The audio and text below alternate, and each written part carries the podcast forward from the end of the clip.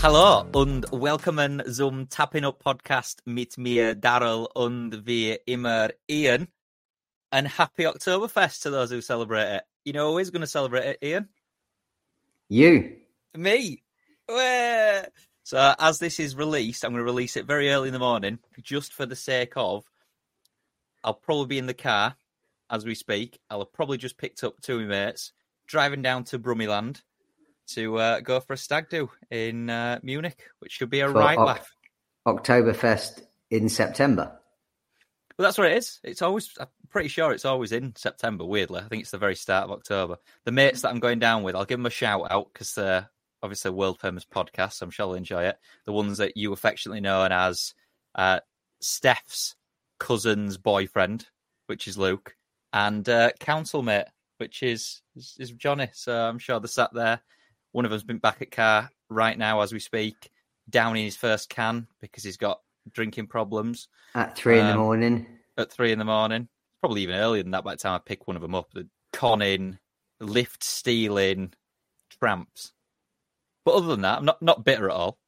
Not in the slightest that you have to drive, get stitched up, pay the petrol while they just get smashed in the back of your car. Yeah, it sounds like a I'm gonna you, say you, you got a 30 real big deal it. out of this. Yeah. Cheers, lads. Thanks. Thanks very much. Um, jump straight into it then. Oh, in fact, just before we do, I noticed what you're wearing there, Ian. What what, what is that that you've got on? It's a little branded up, uh, tapping up podcast hoodie. Uh, Oh, we've, uh, yeah. So, so there's merch now, is there? There's tapping up merch, which just so happens to be flying off the shelf. I think we've had what at least ten people asking for one of these hoodies this week. And uh, on that note, uh, one of my mates, uh, Brett gave me a shout out who wanted one, said his brother is in marketing and sets up websites that sort out merch and all that shit. So I was going to say at some point, me and you will give him a call. And he said he'll do us some mate rates and uh, maybe get finally get ourselves a website, be able to order this shit, um, have the podcast available via the website. It's about time we fucking took this shit to the next level, isn't it? especially considering the, the popularity is just uh, unrivaled as it stands. I'm probably going to put a picture up on his Twitter page of me either in Brummie Airport or in Munich wearing the hoodie. And in fact, I'm probably wearing it as this is about to go out while I'm sat in the car. I wonder if any of these two listening uh, has uh, cottoned on that I'm wearing a Tapping Up podcast hoodie, which I'm sure they'll probably both want one. And we'll, we'll find ways to get them distributed, I'm sure. Um, straight in then. So, Noche UFC. It was the company's high profile nod to Mexican Independence Day that we discussed last week. It was highlighted by Grasso's initial title defense against top ranked contender Shevchenko. Uh, she, of course, arrived to their first bout having lost to no one in the promotion other than Nunez, which is no mean feat. Uh, neither woman had fought since that initial encounter, and it ended the first one in a fourth round submission uh, when Shevchenko tapped out uh, in a rear naked choke. I think it was fifth straight win for Grasso at the time, who was was the or was the champion, um, having won that and had still not lost since dropping a majority decision to Esparza back in 19, 2019. Um, did you watch this? Uh, I caught the highlights. I didn't watch it, but um, you can't call it a robbery because it was a very close fight. But the most outrageous refereeing decision I've seen ever to, for the Mike Bell get that motherfucker fired. 10-8 round uh, in the last round to give it to Grasso, which meant it went to a split decision. Shevchenko would have won if that was a 10-9 round, which it clearly was. Um, you can't tell me that there was more damage sustained by Shevchenko in that round than Izzy took from Strickland in the first round, which was a 10 9. Uh, appalling refereeing. Um, close fight. Um, you can't definitely call it a robbery because you can definitely make the argument that it was three, you know, Grasso 1 3 2 anyway. But on the scorecards alone for that 10 8 was just outrageous. And that would have given Shevchenko, who I said I believed would come back and win the fight, um, her belt back. And she blamed it on um, Mexican Independence Day, didn't she? She said basically because um, it was Mexican Independence Day, the refs were all fucking pro Mexican and um, gave that. But that, that how a judge saw that as a 10 8, I do not know. The problem with this is it were a pretty solid fight. Neither woman, I think, would come away with it regardless of the scorecards. And if you put that to one side and you put aside who actually won the fight, if you watch that back, neither woman, I think, would be disappointed in her own performance. I think both of them could have potentially won it, but the worst thing is this entire fight is going to be remembered because of that scorecard. I, I completely agree with you. Um, both of them obviously earned a 48 47 nod on one scorecard. Uh, the deciding vote cast by, as you say, it was, I think it was Mike Bell, um, awarded 47, uh, 47, 47, yeah, with the, the 10 8 margin in the fifth round. There's no way it was a 10 8 round. Absolutely no chance whatsoever. It was definitely a 10 9, and I definitely think Grasso took it. But obviously, if he'd have scored it 10 9 in that round, Shevchenko regains a belt. Um, yeah, I'm, I'm not sure. I, I, don't know if they've come out and explained this as of yet. Judges seem to get away with this. Well, just every, a shit ref. Time. I mean, it's got to, it's got to be run back, and that that that, that I know the trilogy. Uh, yeah. When it's two 0 uh, it's always potentially a hard sell, but a, uh, a, draw like that, there can't be any other result. But surely the the, the trilogy. Well, I did say, didn't I, in my prediction of last podcast? uh, I'm going to take it as a win. I said that Grasso would walk out with a belt, which she did. so I'm going to say that I, I, won it, even though obviously it was a draw. Um, we expected a slugfest between Kevin Holland and Jack Maddalena in the co-main event. It was not a slugfest. It was a tedious stand-up match, and neither men wanted to really commit to an all-out war. Um, it went Maddalena's way by split decision. Two judges giving her 29-28, and I probably agree with that. As another one that I think my prediction was that it'd go to a decision. I don't think I gave a winner on that, but Jack always goes to decision. So very few knockouts tends to go the rounds. Pretty durable. No surprise to me that that went to uh, the decision. To be honest with you, but I did think Holland um, would have used, utilized his ground game a little bit more. Again, I think he is somebody who tactically is rather inept. Uh, you know, he has amazing grappling skills. He's standing up a guy who's got, you know, an iron chin. Probably not a great ground game. If it had gone to the ground, I think Holland would have taken it quite easily. But um, he just seems to have this mentality that, I mean, again, you, you can't disagree with it. He wants to put on an entertaining fight for the fans. He's always a bit of a fan's favourite, but his tactical nous, and whether that's him, whether that's his coaches, um, somewhat lacking in my respect. And I, I, I would be, if I was his manager or if I was his friend, I would be suggesting that it's time for a new camp. He changes camp and takes a bit of a reevaluation of his tactical approach to fighting because he's not utilizing the strengths that he has, and it's costing him fights. Yeah, I mean, there wasn't much else to discuss really in Noche UFC. The only thing that I just wanted to highlight, I don't know if you saw the flyweight fight between Edgar Chairez and Daniel uh, Lacerda. Was it Lacerda? Lacerda? I did not see it. Yeah, it was a weird one. It's definitely worth a, a quick watch of it. Essentially, a few minutes in, uh, Chairez catches him in a standing guillotine. Oh no, no, I did see. Uh, this he didn't tap, and the ref no. called it. Yeah, yeah, yeah, I did see that. I didn't realize it was that like ridiculous. What the fuck are you doing, ref? It's going clearly well for the judges and the refs in uh, and all official officials in the um, sure UFC because it goes a little bit limp. It does look a really nasty standing guillotine choke. Don't be wrong. He's got it in quite tight, but he doesn't tap. And He's then moving though, like his hand, yeah. like it, like there's no way that that should have been a submission, and the ref's got no right whatsoever to kick in at that point. Uh, the only other one for me, obviously, you got to mention just because he's back on the hype train was uh, Raul Rosas Jr. Uh, 54 second KO uh, yeah. of his uh, opponent. Again, it was another one that he felt like was set up for him to to look good and to get back on that hype train to try and be um, the youngest champion ever. I mean, incredible skills for an 18 year old. Is kind of mental, really, that he's only just an adult and he's fighting grown men and fucking them up. But um, yeah, not really much to say about it, really. Bit of a disappointing card, if you ask me.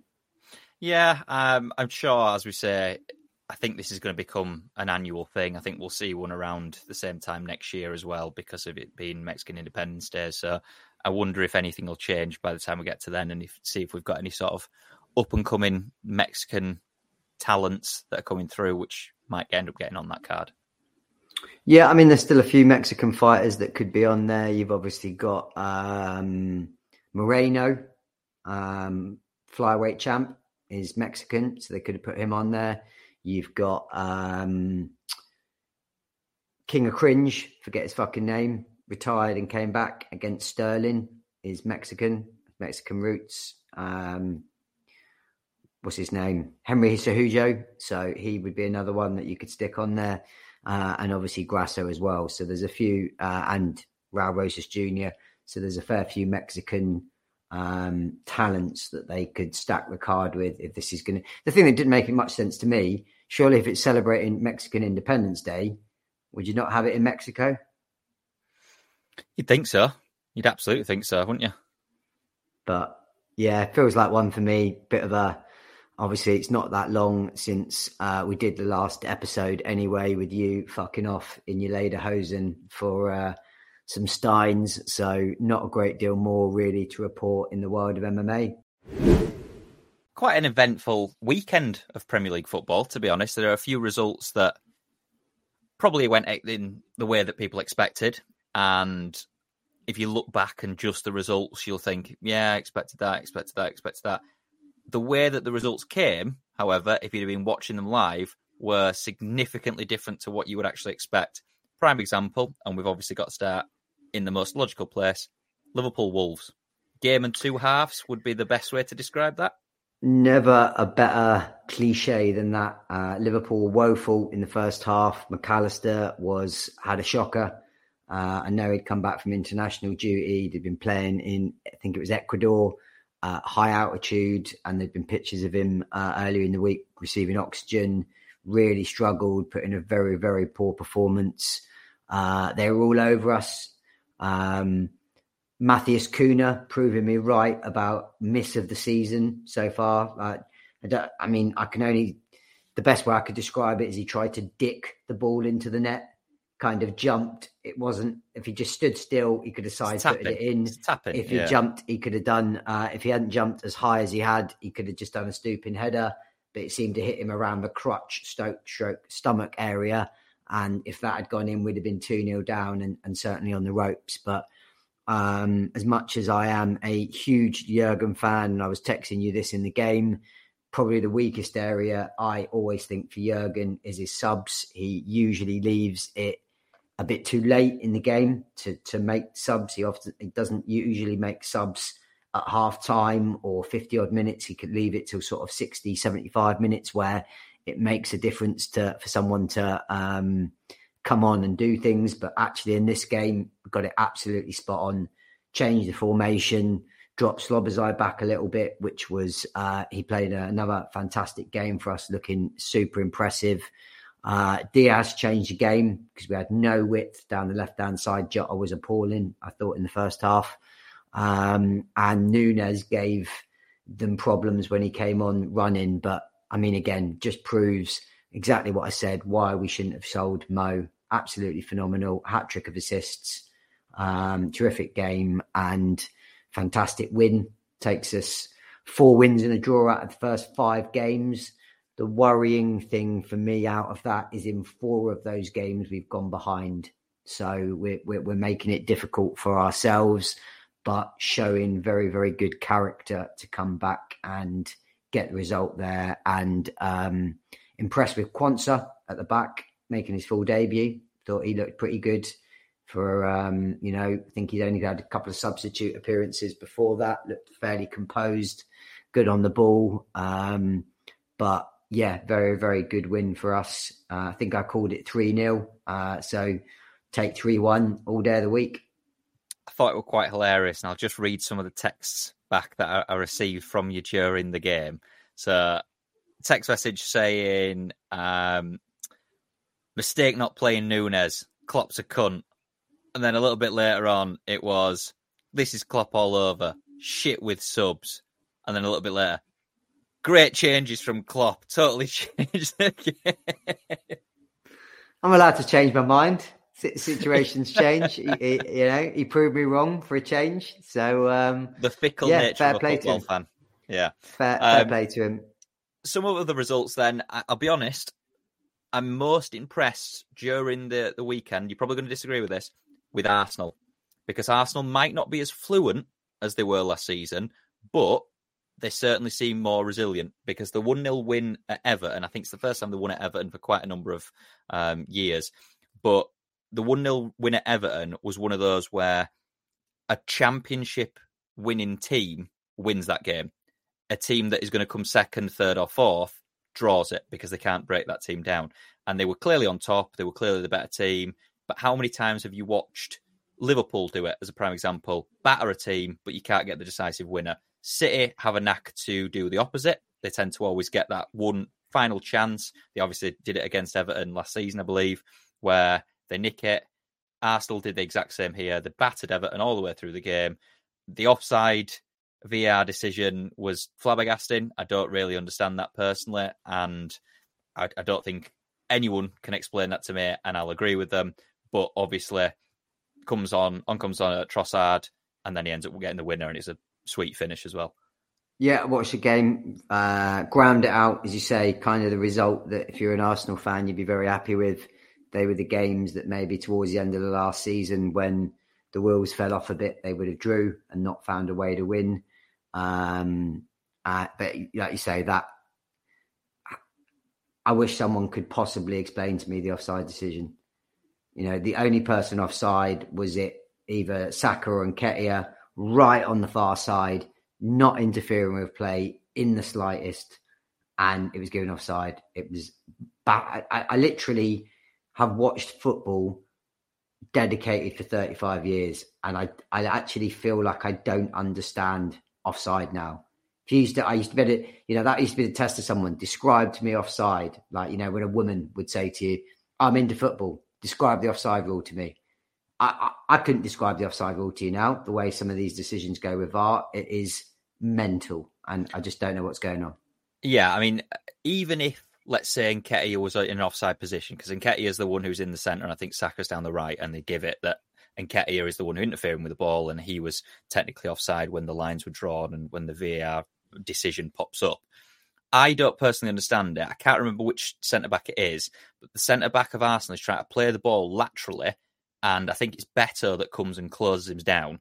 The deflection then plays it to Nketiah, who, if he even if he is offside, comes back, let's say, from an offside position, and obviously plays a ball through. And I think that the quote that you said was that it was a Henry esque finish from Martinelli, an absolutely fantastic finish, which obviously don't end up counting. But the uh, the rule is apparently because Beto hasn't deliberately played the ball, then that doesn't count as a deflection, and therefore it's the pass from the Arsenal player. So it's when that ball is kicked by the Arsenal player that said player is offside. Since when has that been the case? Since, if it comes changed last year when if it comes off someone else, it's not a ball through from Arsenal, so then it's onside.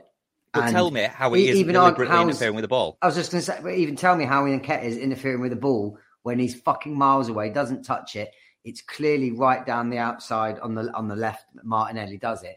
It no no one, as you say, no one can possibly explain that one to me. And I, I meant I meant Beto because they said that Beto isn't intentionally interfering with ball and isn't intentionally playing that ball. But he is because he's just sprinted 10 yards to try and close his man down. So obviously he isn't. I don't get it. I, am at the point where, like you say, I couldn't explain it anymore because I feel like I'd explain it wrong. Um, so leave that there. There was a, a couple of very late comebacks. There was a, a late Villa treble. Um, I saw Palace going 1 0 up. I think it was Dembele uh, that had scored it off the top of my head. Um, and, uh, was, was, um, Osman, uh, Edouard. Yeah, sorry, uh, Edouard and saw them, I think like 49th minute or something like that. They were 1 0 up. And then I checked back just at the end of the game, and Villa were 3 1 up. it scored in like the 87th, 97th, and 100th minute. I agree with you. the one that the funniest one, the most gutting one for me was um, obviously Ange. We talked about him. You'd quoted him. You said, you know, gets the manager of the month award. That's usually the curse. Uh, I text you again in the game you can never take the Spurs out of Spurs. Losing 1 0, thought to myself, here we go. Uh, back to the usual Spurs, despite all the hype. Looked at the final results and I was like, what the fuck? They won 2 1. How the fuck did that? I think it's the latest ever win.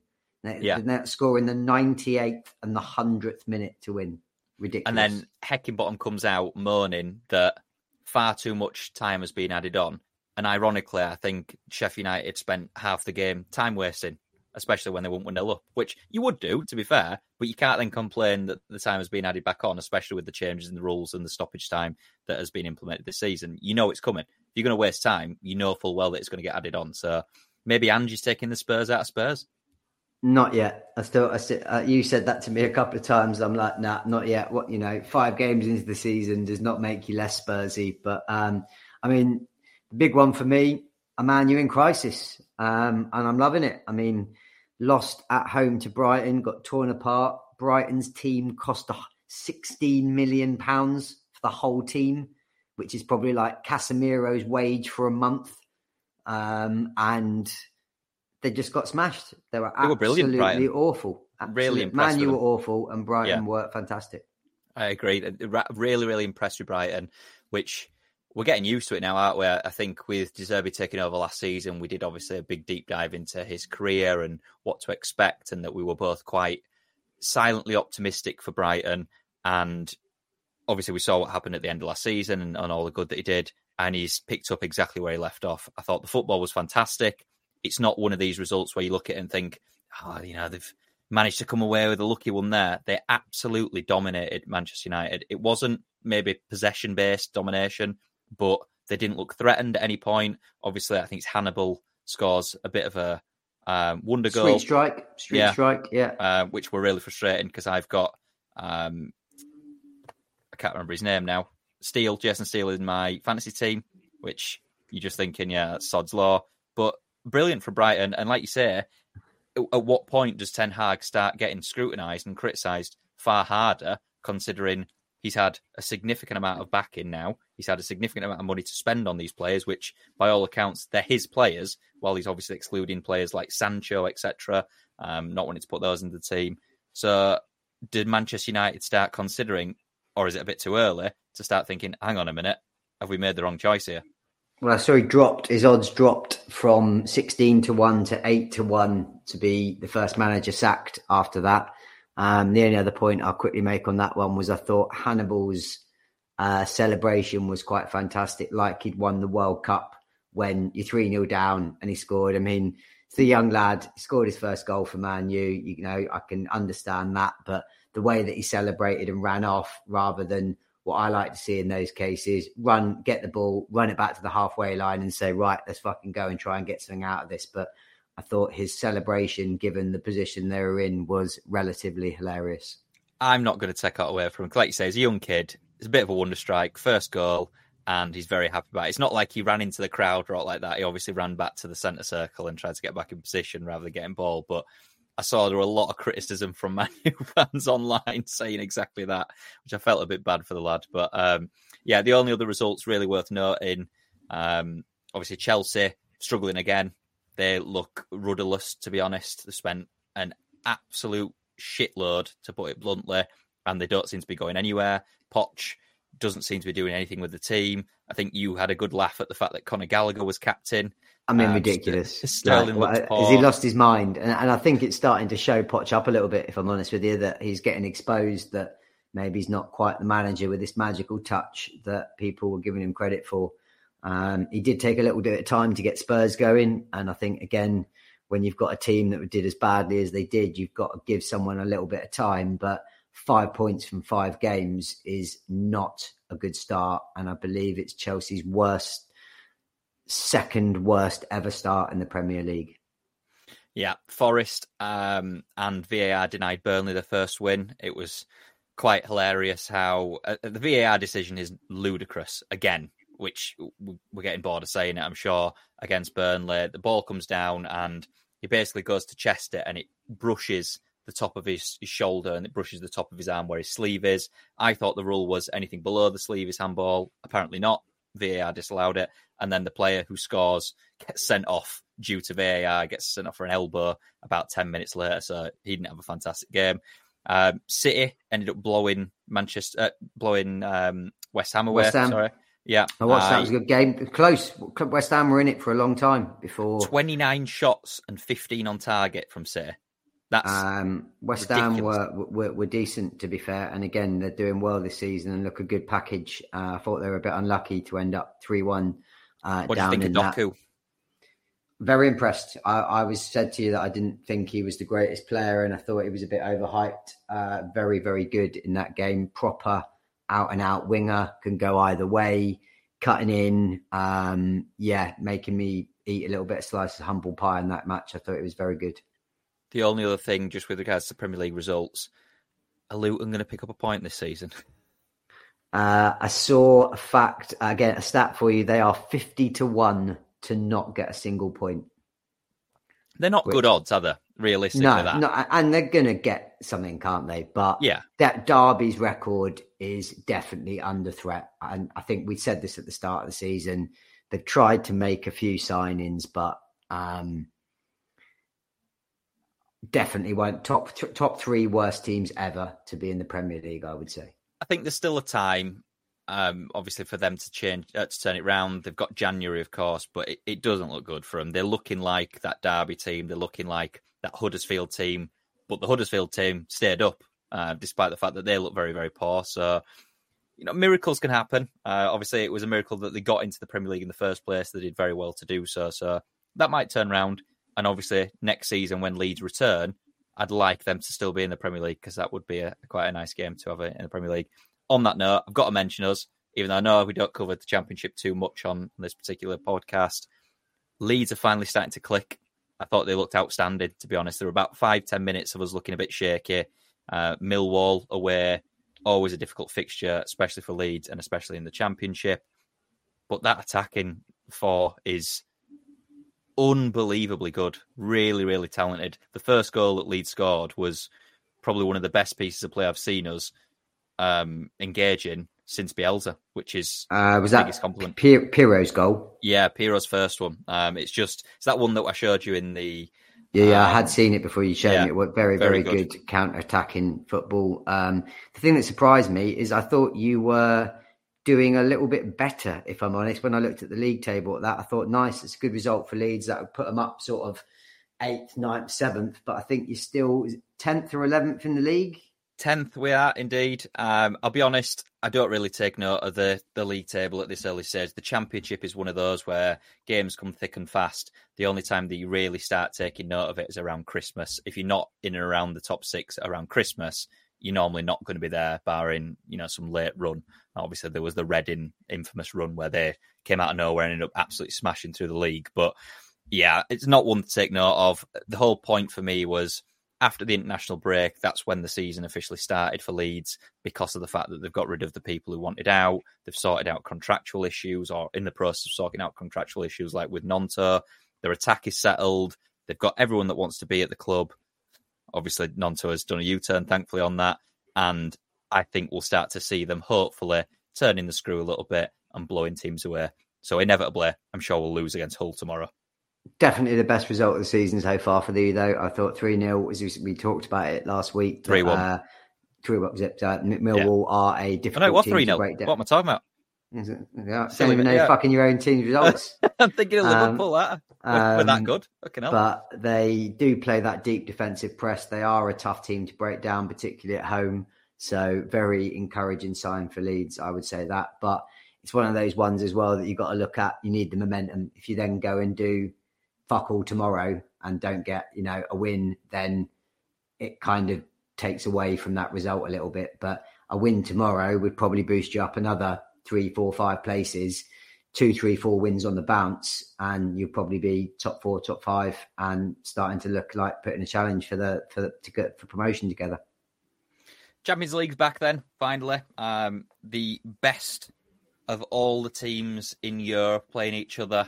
Um, I can't. I'm just looking. I can't see who you're playing, Ian. Who is? Have I missed it? Is it next you, week? We've we've got the uh, the how can you say it? I don't understand how you can say that. We have got the giants of LASK Linz from Austria on Thursday away. Very before, very difficult match. Before we get into Thursday nights, which of course are Europa nights, and I'm very excited. I don't even want to talk about it. Well, we'll get on to it. We've got to do. Um, at this moment in time, as we're speaking, AC Milan are playing Newcastle. Um, from nil. what I can see, they're absolutely getting hammered. It's Apparently, nil, Pope is but... pulling off wonder saves from what I've been uh, reading. I've been keeping an eye on this one because I thought this would be a relatively straightforward win for AC. They've been doing very well this season, uh, won every game until they got humbled by Inter at the weekend. Newcastle obviously have been a bit shaky. Um, stats wise, uh, 17 attempts on goal for AC Milan so far compared to four from um, Newcastle. Um, and eight shots uh, on target. Yeah, That's... and set seven saves from Pope. So he's obviously having a blinder, but uh, 15 minutes to go. You wouldn't bet against AC finding that late winner. The only other one going on at the moment is your favourite team, Young Boys, are drawing one all with uh, Leipzig, um, which Leipzig I suspected would would win that. They've been doing very well this season. Um, they've got they've done quite well. Um, they bought uh, Lois Openda, who had a, a, sensational season in France last season. I think we talked about up front, and they've also been very shrewd in the transfer market that PSG, uh, PSG, the sneaky bastards, reactivated their buyback clause of Xavi Simons from PSG yeah. after he had an amazing season and then sent him straight out on loan to uh, Leipzig. And in the Bundesliga so far, he's played four games, three goals, four assists. So seven goal contributions in four games, showing the the promise that he originally was supposed to have when he was a young kid at Barca. So I just thought I'd give a quick mention for that. Uh, today's the only other highlight I would probably say up today's games are not some great ones. Uh, for the eight o'clock kickoffs is probably the pick of the match is is uh, PSG Dortmund is the other yeah, which is Milan and Newcastle's group, isn't it? It's a difficult group for Newcastle. Is that I don't think you could really ask for a more difficult group. But on the flip side, I suppose if you're a Newcastle fan, you get into Europe for the first time in God knows how long. You want to be playing these games, don't you? You don't. It's going to be expected. People were talking about that. They're going to be because they haven't been in Europe. They'll be in the fourth pot in terms of seeding. Yeah. They were always going to get a tough group. Now they could have got a tougher group, and they could have got maybe a slightly easier group. But yeah, they, anyone for a Newcastle fan that was thinking they were going to get a good draw purely by the fact they were being in pot four was going to make it very difficult for them unless they got super lucky.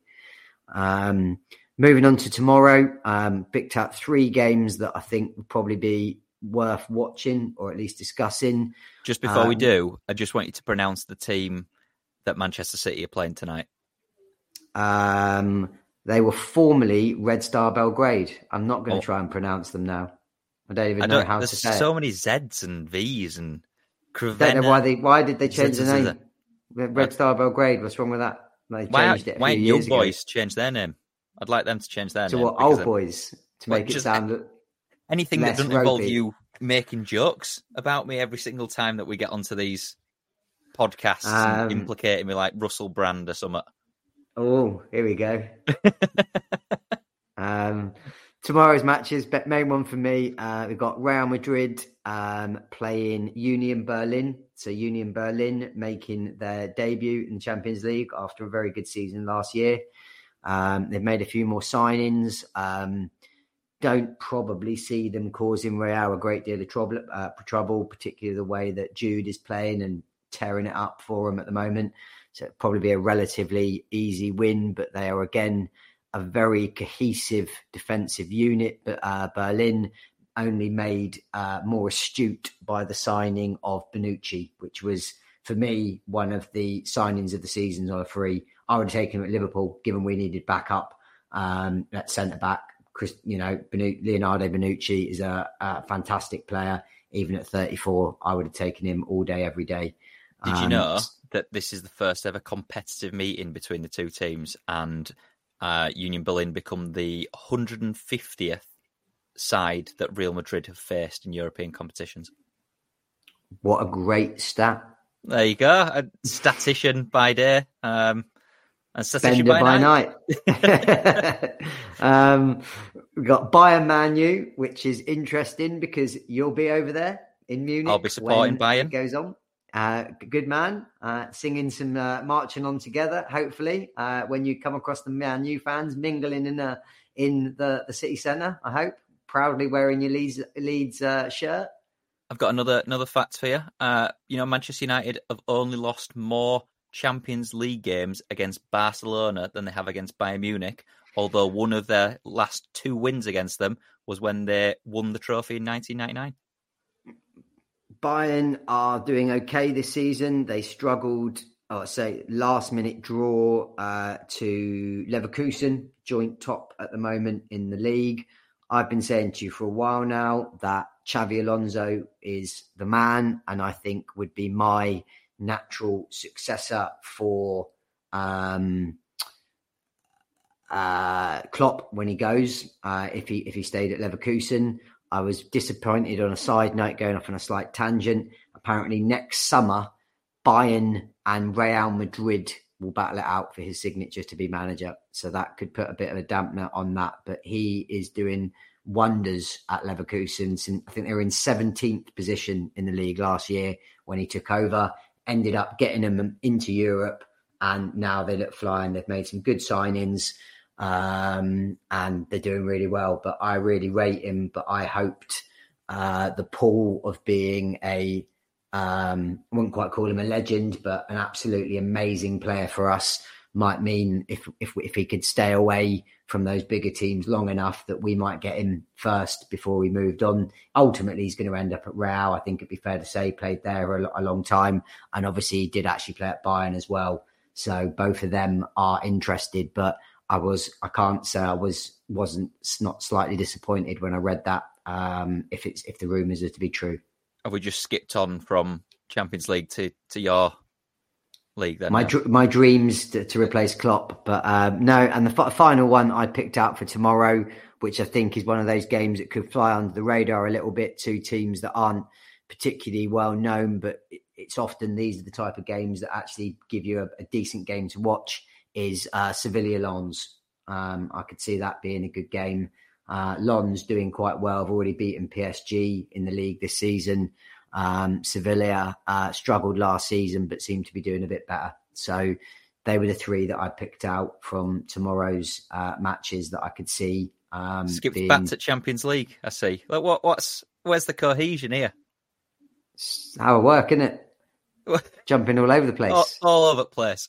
Um, do you want a fun fact about um, Liverpool? Or are you bothered about? Oh, game? it- oh, you jump all about everywhere, Ian. You talk load of nonsense, and now we're going to go to Liverpool, who aren't even in the Champions League. But yeah, Well, please, neither, by neither. Leverkusen. You've just talked about Leverkusen playing Hacken tomorrow. It's come out of nowhere. Um, go on, give me a fun fact. It's the first ever competitive meeting between LASK and Liverpool. The Austrian side have faced English opposition four times previously. They've had two defeats in the Europa League last 16 to Manchester United in 2019 2020, and one defeat and one draw with Tottenham in the group stages of the competition a couple of years ago in the 20 to 21 season. There you go. Fantastic fact. Blow my mind with that. Um, But you'll be I thinking mean- about it when you sleep tonight. We will put out a very, very average team. I would have thought rest all the big boys, and I would expect us to have. I mean, they're not a bad team, to be honest with you. Outside of the big two, if you can call them that, in Austria of Salzburg and Austria uh, Vienna, they are probably the next best team and have been challenging uh, for the title fairly recently, so that they are one of those teams that maybe shouldn't be slept on, and it would be dangerous if we put out a complete and utter full 11 changes. But um, Virgil's back from his ban, so it wouldn't surprise me if Virgil played some part because he's pre- he's, pretty fresh. Uh, obviously, with the five up front, we've got we've got options to rotate and play those. Um, Nunez came off the bench, so I wouldn't be surprised to see Nunez start. The one I'm sure, uh, I, I think Mo will be rested.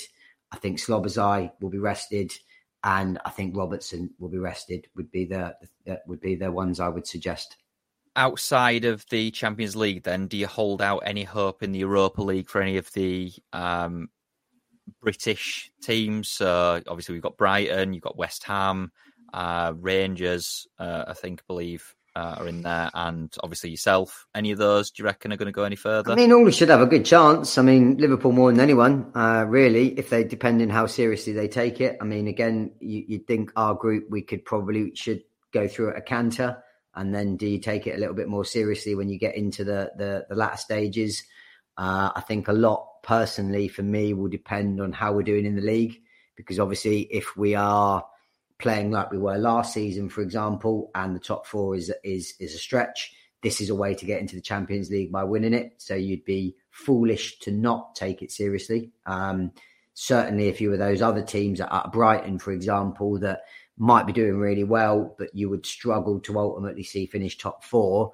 If I were them, I'd be going all guns blazing for it. But um, all of those teams have got very, very good chances, I would say, to get into the the, the deep latter stages. Uh, you would think if they take it seriously. My final fun fact for you that you're definitely going to be thinking about before you go to sleep tonight. Brighton, obviously playing AEK Athens. It's their first ever game in European competition. Everyone knows that. They're the first debutant English team in major European competition since Wigan Athletic in 2013 and 14, with none of the last six losing their first game. So they've won four and drawn two. Uh, the last time an English team debuted in a European competition and lost was Blackburn Rovers. It was a 1 0 defeat against Trelleborgs FF in the former UEFA Cup in 1994. AEK Athens are no joke. They drew at the weekend uh, at home to Olympiakos. Obviously, Olympiakos usually crush the, you know, pretty boring in the Greek league. AEK are, you know, number two team really. Tough match to start with for Brighton, but if you can go away and beat Man U 3 1, I don't think they should hold any fear realistically if they put out a, a decent team. Uh, and I think they did make a few changes uh, against Man U as well. I don't know if they, that those were injury forced or just general resting and Zerbi doing a bit of rotation. But if you were them, given their, their current form and who they're beating, you'd, you'd certainly fancy them to take Athens. Big Bang Zhang, Juggernaut, number two, repeat or revenge. What we're going for? Same again.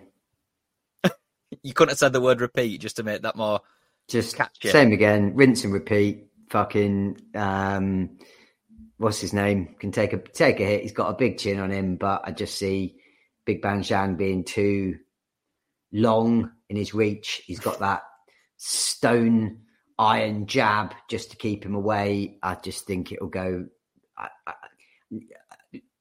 almost an exact replay of the first match, uh, first fight. If I'm honest with you, I, I think it, you know, literally could be you'd watch the two fights side by side and be like, this is exactly the same, in my opinion. I think unless there's been some serious uh, alterations uh, in training camps, I just think it goes exactly the same way.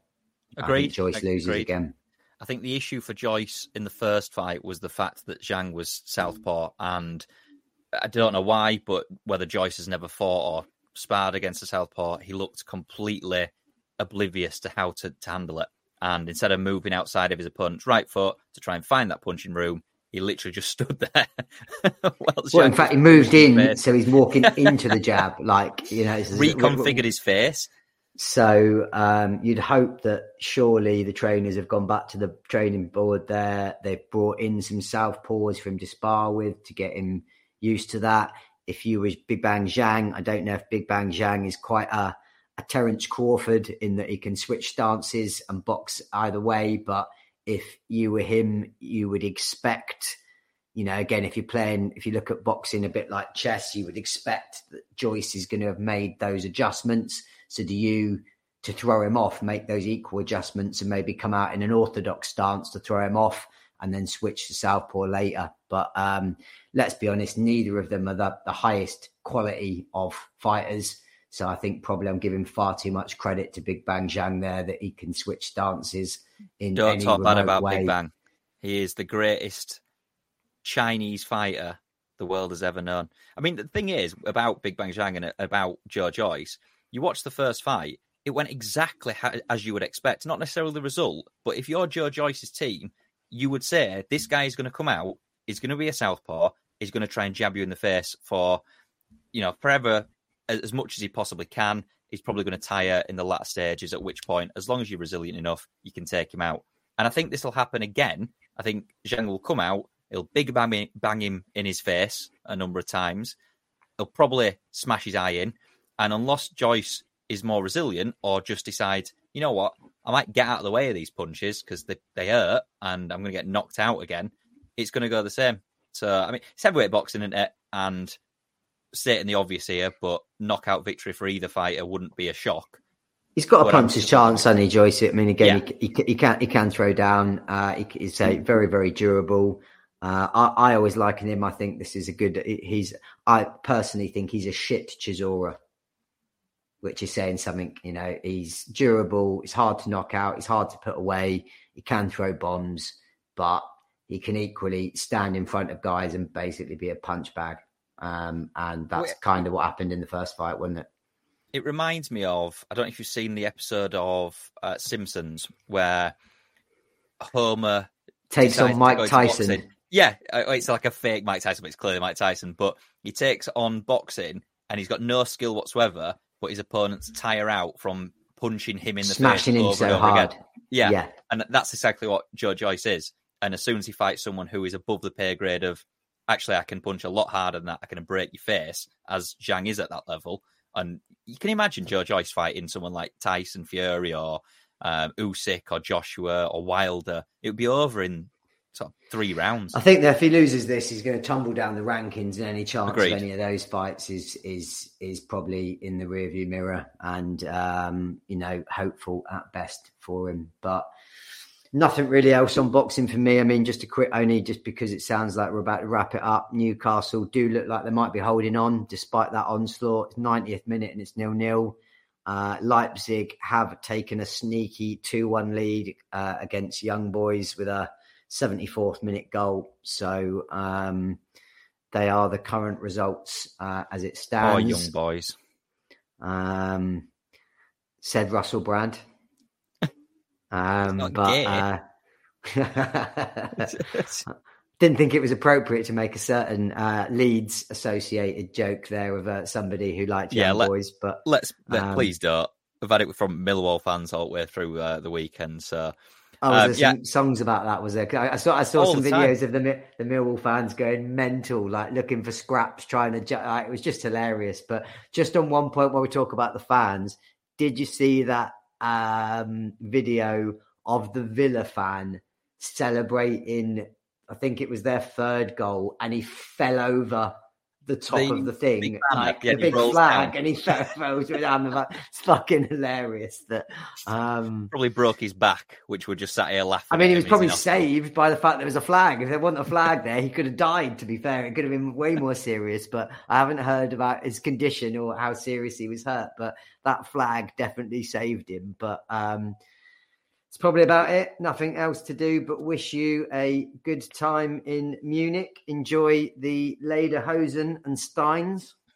Uh, I will try. There's apparently a place, I don't know what they call it in German, and I won't try my German again as I did at the start of the episode, but it's essentially called in English Sick Hill, and it's where people leave the tent to go purposely be sick. I can only imagine that reeks, uh, probably worse than the toilets at our work, but I, I why? Go to the I'll toilet. Be honest with you, I reckon that that sounds far too civilized to think that people are going to walk out of a tent, walk up a hill, and puke. I reckon people are just going to be like, yeah, just puking under the tables and shit. Just especially English people. Germans have a, probably a bit more class and are a bit more used to it. But you're going to see loads of stag doos there. You're going to see loads of Brits out on it like that. And yeah, you're going to be walking through a shit ton of puke. I'll tell you that now. Undoubtedly, but I wouldn't have it any other way. And well, make sure you have a good time, and we look forward to an update on the next episode of your shenanigans and some tales from Munich. the next episode will start. Unfortunately, Daryl's been arrested and isn't allowed. This is Ian doing it on his own because Daryl died of alcohol poisoning, thinking he could do ten steins in a day. I bet I could. Fucking no way. Perfect time to end it then. Uh, as always, thanks very much for listening, and we will speak to you next week.